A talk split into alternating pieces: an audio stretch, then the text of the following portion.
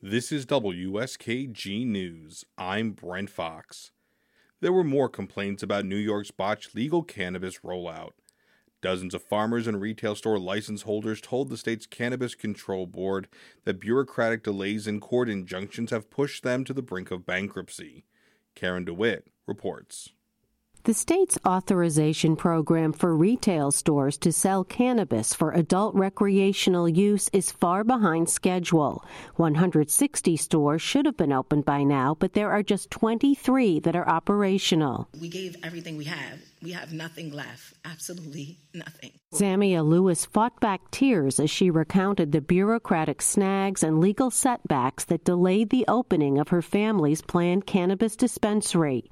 Lewis was eligible for the first round of licenses in the state's social equity program because she or someone in her family was adversely affected by the decades long prohibition of the drug and was convicted of a marijuana related offense. Lewis told the Cannabis Control Board members that they even spent their son's college tuition to rent two locations that have yet to be authorized to open. We're paying rent on our location on two locations and we have no more money. We don't know what the future holds. Further complicating matters, a recent court order. It temporarily halted the granting of the rest of the social equity licenses. The judge ruled that the Office of Cannabis Management erred when it prioritized those with criminal records for marijuana use or sale over other traditionally disenfranchised groups named in the initial 2021 law that legalized cannabis, like service disabled veterans and women women and minority owned businesses. Meanwhile, farmers who were granted licenses to grow cannabis in 2022 have had almost nowhere to sell their crops. Farmer Catherine Miller says she's fed up with all of the bureaucratic red tape and lack of guidance and communication from the OCM. Unfortunately, we're often left operating in a vacuum. Emails go unanswered. We have no point of contact when we have questions, we reach out and it's nothing. I can't tell you the amount of emails I have sent and have gotten zero response. Further compounding matters, the farmers and retail licensees say in December, large international corporate cannabis companies will be allowed to enter New York's market. Several speakers pleaded with the board to delay that date.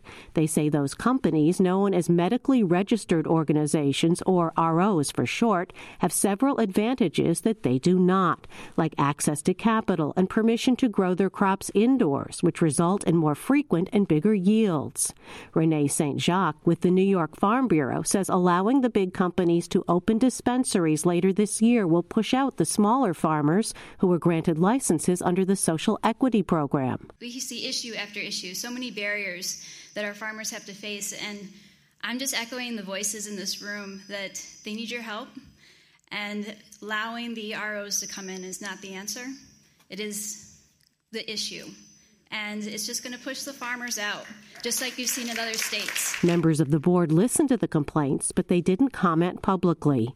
Governor Kathy Hochul, who's been in office for two years, cast blame on her predecessor, former Governor Andrew Cuomo, and the state legislature, who set up the regulatory framework for the legal cannabis rollout. I inherited a framework uh, that was passed and enacted before my time. We are working to implement it. Hochul also blamed those who brought the lawsuit that resulted in the injunction. She says larger corporate entities from outside the state are behind those legal challenges and have caused further delays. In Albany, I'm Karen DeWitt.